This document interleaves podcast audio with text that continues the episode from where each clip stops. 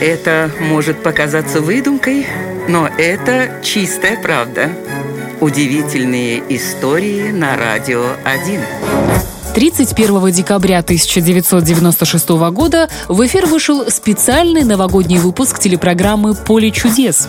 За барабаном встретились все основные актеры фильма «Ирония судьбы». Получился пропитанный ностальгией, добрый и позитивный выпуск. Но самая неординарная история приключилась с Барбарой Брыльской. Легендарная актриса выиграла суперприз.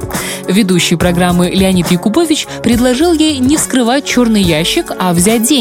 Предложенная сумма увеличивалась буквально на глазах, становясь все больше и больше.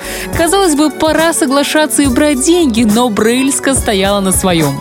Она хотела приз, и в конце концов Леонид Аркадьевич уступил. Он открыл черный ящик, и там лежала Заливная рыба!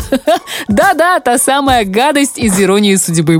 Сложно представить, что актриса испытала в этот момент, как минимум сильное разочарование. Но в итоге это оказалось не более чем розыгрыш, ведь под тарелкой с рыбой лежали вожделенные ключи от автомобиля. Вот такая вот удивительная история.